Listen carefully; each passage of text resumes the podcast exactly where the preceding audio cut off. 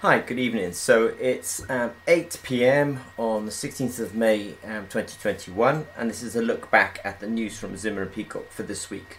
So every week we like to do a sort of retrospective look at the week and just sort of highlight um, some of the news that we've put out from Zimmer and Peacock. And we always um, have a really busy kind of week, so uh, I'll try and go through it in the next few minutes or the next few, yeah. So just some of the news that we put out there this week. Uh, we have a Generation 2 um, hydrogen peroxide sensor. So at Zimmer and Peacock, you know that we have lots of biosensors, glucose, lactate, um, oxygen, sodium, potassium, enzyme-based, ionophore-based, and we also do a lot of um, immunosensors as well, where we have antibodies binding to um, antigens one of the famous sort of sensors that we also have is this COVID 19 sensor. Anyway, so we have a lot of sensors. The hydrogen peroxide sensor is one of the ones we've had for the longest. And we've described it here as a generation 2 hydrogen peroxide sensor. Now, the reason we call it generation 2 hydrogen peroxide sensor is because if you look at glucose sensors, there was a generation 1 glucose sensor where the enzyme reacted directly with the oxygen and gave you hydrogen peroxide. And so the oxygen there is, is really known as the sort of native um, cofactor. Now, with the generation 2 glucose sensor, people started changing away from oxygen and using redox mediators like ferrocene and ferricyanide. So when we describe our generation 2 hydrogen peroxide sensor, what we're meaning by that is it's not um, it's a hydroperoxide sensor, it's enzyme based, but it's not using oxygen as the mediator, we're actually using a, redox um, mediator. And this allows us to be able to detect hydrogen peroxide at lower voltages, which means that we can be more specific because we have less background um, interference. So, a little bit of news from Zimmer Peacock this week. We put some data out about our Generation 2 hydrogen peroxide sensors I think I've we very very rarely talk about these hydrogen peroxide sensors, but we've been making them for quite a long time now. And because we put some more data out there, we got some more data this week. I thought we'd just put it up onto the blog. So, as Zimmer Peacock, we make glucose and lactate and oxygen and alcohol, uric acid. Oh, and by the way, we also do hydrogen peroxide. And hydrogen peroxide is actually really relevant at the moment because a lot of people are using they call fogging machines so in hospitals, uh, in places where they want to make sure that there's no COVID-19 on the surfaces or in the atmosphere, they're using fogging machines. These fogging machines are actually producing hydrogen peroxide in the vapor phase. And so there's actually an, an increasing interest in hydrogen peroxide sensors. So we make them for often medical applications, more specifically measuring hydrogen peroxide in um, fluids that are associated with the humans but we are getting a lot of inquiries these days because people uh, are making these fogging machines which produce hydrogen peroxide. They sort of flood a, uh, a room full of it and try and kill all the viruses. So um, that's why hydrogen peroxide sensors are becoming um, really popular at the moment. So I'm just going to move on slightly now and just talk about some other news from Zimmer and Peacock this week. We did. I did put a. We did put a little bit of a note out there about biosensors and their applications.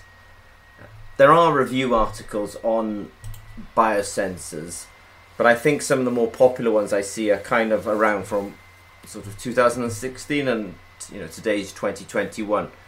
So biosensors for us, we play them into the food industry. So if you're not aware, um, then um, Zimmer Peacock does a suite of sensors for the food um, quality industry. The most famous one we do is a chili sensor for measuring the hotness of chilies. So, you know, when doing a review on biosensors, food industry is really important. Another one that's really important for us is um, biosensors are being used in agricultural. I think this is one of the most significant biosensors that we're working on is measuring the um, nitrate in um, soil.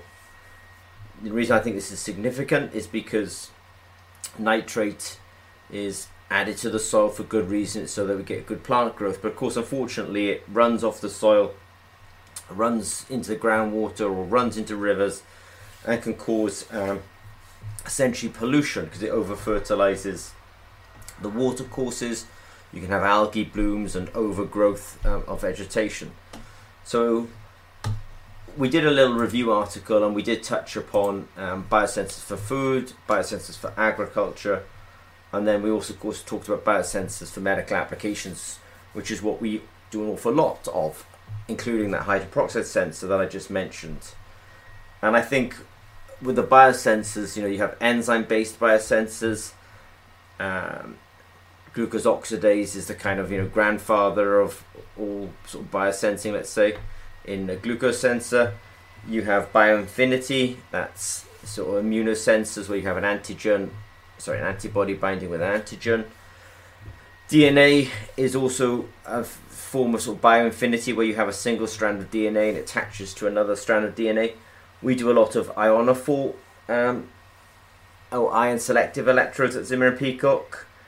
One that we've not done so much of, but I'm actually super intrigued by, is actually microbial biosensors, using a culture of microbes as the sensing um, element.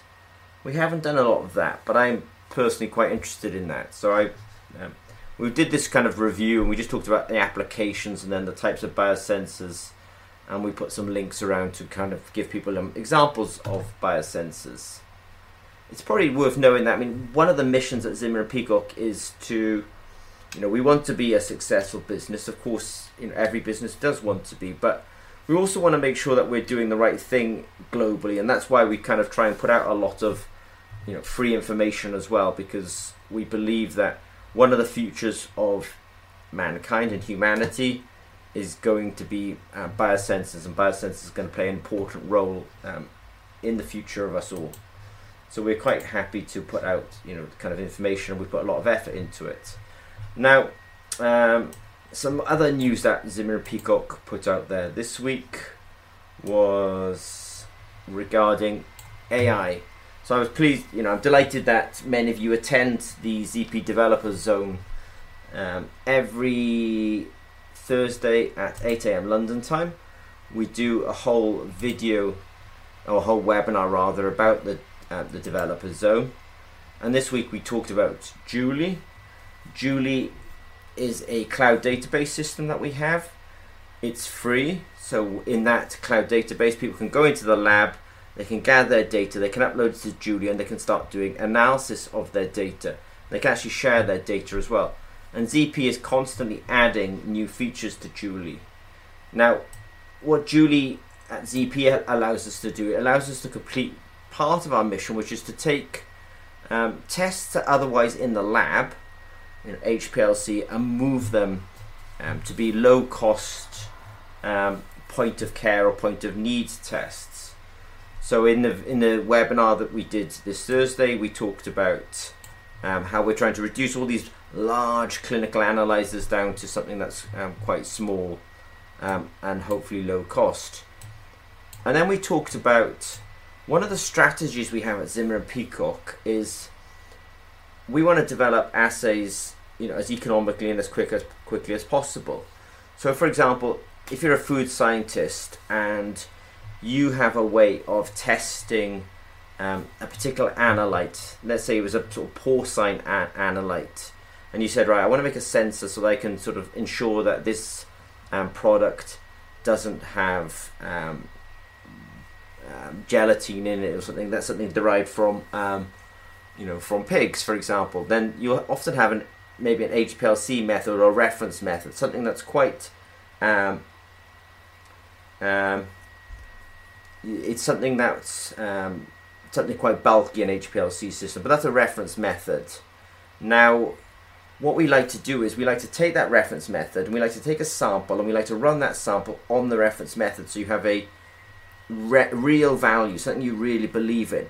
Now, what we're also trying to do at the same time then at ZP is we're trying to develop um, and biosensor as well. And you know, we, we develop biosensors that you know fit into these little bits of hardware and have a have a I say um, and have a sensor associated with them as well. So we're trying to develop a biosensor, but at the same time, it's really great if um, if the um, if a reference method exists as well. Because what we're able to do is we have a database called Julie exists in the cloud, so we're able to actually send data to Julie along with the reference value, and we actually can compare our um, our biosensor data versus the real, let's say, most accurate reference value, and um, we can tell the um, well, no, sorry, we can make our algorithm better. We know the real val- value; it's the reference value. We get a value from the sensor. If those two things are not as um, correlated as we'd like, then we can actually use Julie and the AI algorithms in Julie to actually improve the um, algorithm. And it's possible because we have the sensor, the reference method, and we're very good at app development, and we have the Julie database. I just got asked a really good question actually as we were live streaming by Ali. It says, Can a biosensor tell the difference between live organisms and dead organisms? It was a good question. Actually, I think the quick answer might be this. Just, just brainstorming. I appreciate the question as well. Um, Ali has a PhD in this kind of subject as well, so we're on the same wavelength. Um, and the answer is, of course, you know, microbes often um, are taking up oxygen. So I think you can tell whether a microbe is alive or dead using a technique like, I believe, impedance spectroscopy. So I have seen people use impedance spectroscopy to interrogate um, microorganisms and see if their cell walls are intact. And when the cell walls are not intact, I believe it really changes the impedance spectroscopy.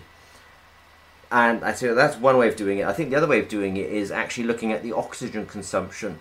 Because essentially, you know, if I have an electrode and it's acting as an oxygen sensor, and you can do that by you know applying minus 650 millivolts, for example, to an to a oxygen sensor. When the microbes are there and they're living, essentially they're probably consuming most of the oxygen, and so the electrode is in this kind of you know, it's in an anaerobic state because all the oxygen's gone. But of course, as soon as the microbes are on their way out, the oxygen flux possibly will start increasing, and um, you'll get a jumping oxygen peak.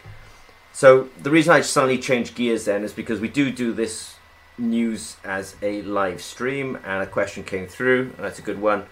Can electrochemistry tell the between live and dead microorganisms? And I have definitely read there's quite a body of work on impedance spectroscopy for this. And then as I was thinking about it as well, I was also thinking you could probably do it through the oxygen signal. I actually think it's good to do both.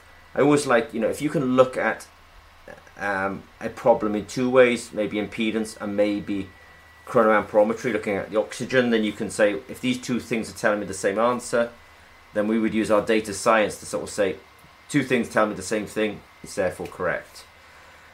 So we had our webinar and we talked about um, how AI is assisting us in biosensor development. And I think maybe I'll just finish at that, not finish it, but on this point, AI is really important. So anyone who's doing biosensor development these days, um, if you're not learning Python, please start learning Python. There's some pretty cool stuff going on um, in the world of AI. And at ZP, we're definitely part of it. We put a little note out there this week as well about um, a sort of holistic approach to biosensors. Um, at ZP, we've got a you know a large team now, and it is growing, and we're looking forward to growing it even more. Um, and people will come to us and say, "Can you make me a?" And it's very specific. You know, I want a screen printed gold electrode, and that's all they want from us, and that's completely fine. You know, we understand. You know that people don't want sometimes all of the things we can do, but you know, a biosensor is not just about the screen printed electrode or it's not just about the sputtered gold electrode.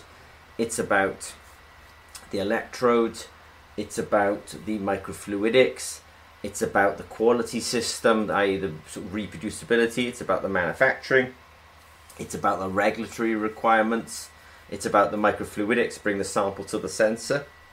So, we just put a bit of a page up there because we do, you know, people do come to us very specific and they say, I want just this off you. But these are all elements that come together.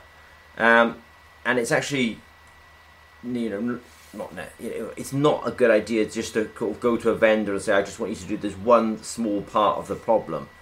Because these parts are all interrelated. And so you sort of, with maybe a company like ZP, it's actually let us get involved in many of the things and because um, together all these things come together and you actually end up with a really quite good product. But at ZP, you know, we get involved in helping people with market research, proof of principle studies, um, contract development, ISO 13485 consulting. I'll say it again, ISO 13485. This is just really important for anyone who's doing biosensor development.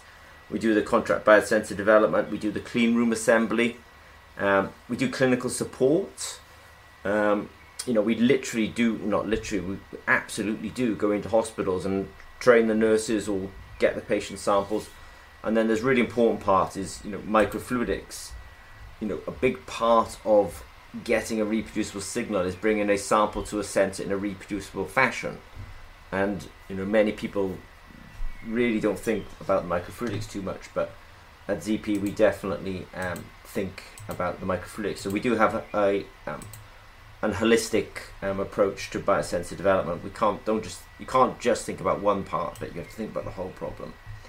Um, we had a really good discussion this week in the developer zone, um, and one of the one of the subjects that we covered was actually temperature um, control. Sorry, not temperature control, but temperature effect on enzymes, and we ended up getting quite deep into the maths on it. Um, in chemistry, there's something called the Arrhenius equation. It's like many things in life, it's an approximation. But we did discuss that when you look at this temperature effect of a biosensor, it would indicate that the temperature effect was probably due to the enzyme kinetics. And we did, you know, a fairly sort of logical, you know, uh, explanation as to that. Doesn't make us right. It just means that you know the theory hasn't been disproved yet. But at the same time, you know, we haven't proved it either. But at Zimmer and Peacock, I mean, we are a, um, you know, we're a pragmatic company. We want to make the the best biosensors we possibly can, but we also know the limitations of what we're doing. You know, if you want to have really in-depth analysis of a problem and, and absolute certainty, then you know my academic colleagues are definitely the places to go. But Zimmer and Peacock, we want to make a sensor. We want to make it a reproducible way. We want it to work you know, but sometimes there's sort of, you know, the vagaries of whether my signal is diffusion controlled or enzyme limited. Um, you know, these are interesting, and, but they're not they're not our primary purpose. But um, we do like you know when people ask the questions, we will dig in and you know and try and get in deep on those things. Um, and just as an interest as well, I did get an inquiry this evening um, for people um, asking, you know, should we have an undergraduates part of the developer zone? Um, so the developer zone is this kind of you know free website. We do these webinars, maybe we should actually start thinking about having content specifically for undergraduates as well. Because at ZP, we're a big believer in you know biosensors being really good for humanity, um, and we need to encourage you know the next generation of developers. So if people think it's a good idea to have an undergraduate zone in our developer zone, let me know and we'll, we, can work upon it. Um, now, rather interestingly, we did get we do get inquiries about gold sputtered electrodes. So I just want to say to people, you know, that there's lots of forms of gold that you can use in biosensor development. Gold is often used in immunosensors, where you use you have an antibody and you want to bind it to your surface, and you might do it through a thiol molecule. But at, at ZP, we've got at least four, at least four types of gold. We've got gold sputtered on glass, gold sputtered on polymer, PCB, which is printed circuit board gold. We got screen printed gold. When it comes to screen printed gold, we got two variants there. We've got high temperature gold, which is often 800 degrees Celsius, and low temperature gold, which has been cured at 150 degrees Celsius. So that's about five versions of gold that we've got there. The reason I put that up is because we'll have somebody said, "Oh, I want this gold, very specific, very specific." But again, it's my point earlier on that you know when you're doing biosensor development, you have to, you know, people go to somebody like Zimmer, people say, "I want this. It's very specific what I want." But actually, I think with somebody like ZP, tell us what you want to achieve because the goal that you may have chosen or think you know might not be as manufacturable it might not be at the cost that you need so sort of tell us a little bit about what you want to achieve and then we can um, help you, advise you. Is that goal functionally good for you, and will it meet the, the um, price points that you need? So I think I know I said ISO 13485 quite a bit um, this week, but you know we are an ISO 13485 company. We follow quality systems. Um, it, if you're used to working in a university situation, it, it, can feel a little bit different. But I would say it, it's it's not stifling. I mean, at ZP, you know, we we do lots of interesting work. I think we have a lot of fun. Um, but we are, you know, an ISO 13485 company. So when you, um, you know, we consult on this. I mean, it's interesting because um, when you look at the ISO 13485 products that we have, um, we have these document templates, and I don't know how many document templates we have on our website, but this is probably a fraction of all the kind of documentation that it requires to make a biosensor. You know, we've got documents here for technical reports, project development, process requirements, um, IQ, OQ, PQ, CAPA, NDAs, corrective actions. Yeah, corrective actions. I mentioned CAPAs already. Non-performances. There's a lot of documentation that goes into biosensor development, and I think it's kind of, you know, I do try to encourage people to reach out to us at ZP because we do generally try to um, offer people placements. Um, we sponsor postdocs through the KTN, the Knowledge Transfer Network, or sorry, the KTP, the Knowledge Transfer Partnership in the UK. We have a PhD available still in um, Norway for doing biosensors for fish. Um, so I do encourage people, you know, follow us, get in contact with us. If you can do a um, placement with us, it can lead to um, full-time employment. All that said, and one of the things you'll surprise when you get to us is actually, you know, is the structure, is the amount, you know, is the documentation that we have to implement because many of these products are going to go to market and they might even be involved in human health. You know, one of the documents that we have in our in our quality system is a risk assessment. You know, what's the risk of a sensor giving an inaccurate answer? I mean, our, you know, one of the biggest sensors, biosensors on the market is obviously this glucose sensor, glucose sensors for diabetics if you accidentally report somebody, for example, that their glucose is 5 millimolar, in fact it's 1 millimolar, that can unfortunately lead to, you know, a coma and death.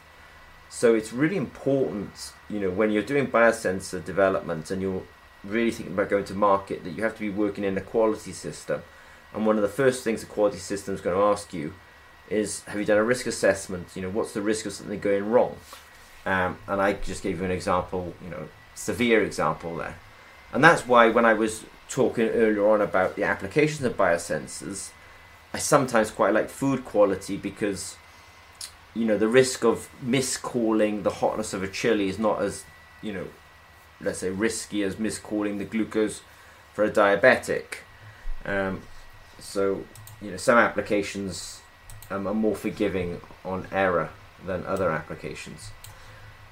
So finally, um, I said that you know at Zimmer Peacock we have to have this kind of um, holistic view on biosensor development, and it's actually, you know, what stops most people getting biosensors to the market in the end is actually, you know, is essentially money.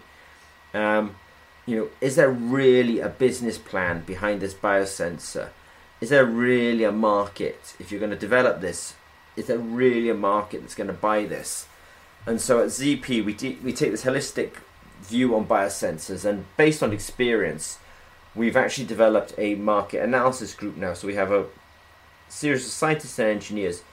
You know, the client, we talk to the client, we say, you know, um, what's the vision, what do you want to do, and then we try and establish that they generally have a business plan behind this.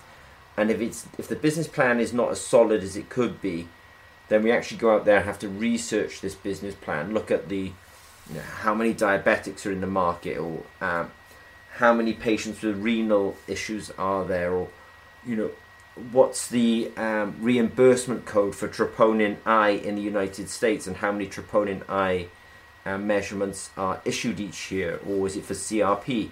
So, a really important part of biosensor development, you know, science and engineering is great, but it's also the business side of it. Um, who's going to pay for it? What are the economics involved with it? What's the go-to-market strategy? And so at ZP, we have to put together um, sometimes these um, business plans for people, and that's why we have this um, market analysis group. So if I look at the time now, it's 25 past um, 8 um, in London time. Thank you, Ali, for your questions this week regarding the microbes. It's appreciated. So, yeah, thanks very much. If there's no more questions, then I'll sign off. Please, if you're not a member of the Developer Zone, every Thursday, 8 a.m., we do a live streaming for the developers, so members, and we'd be delighted to um, see you there. Okay, thanks very much, and um, have a good evening.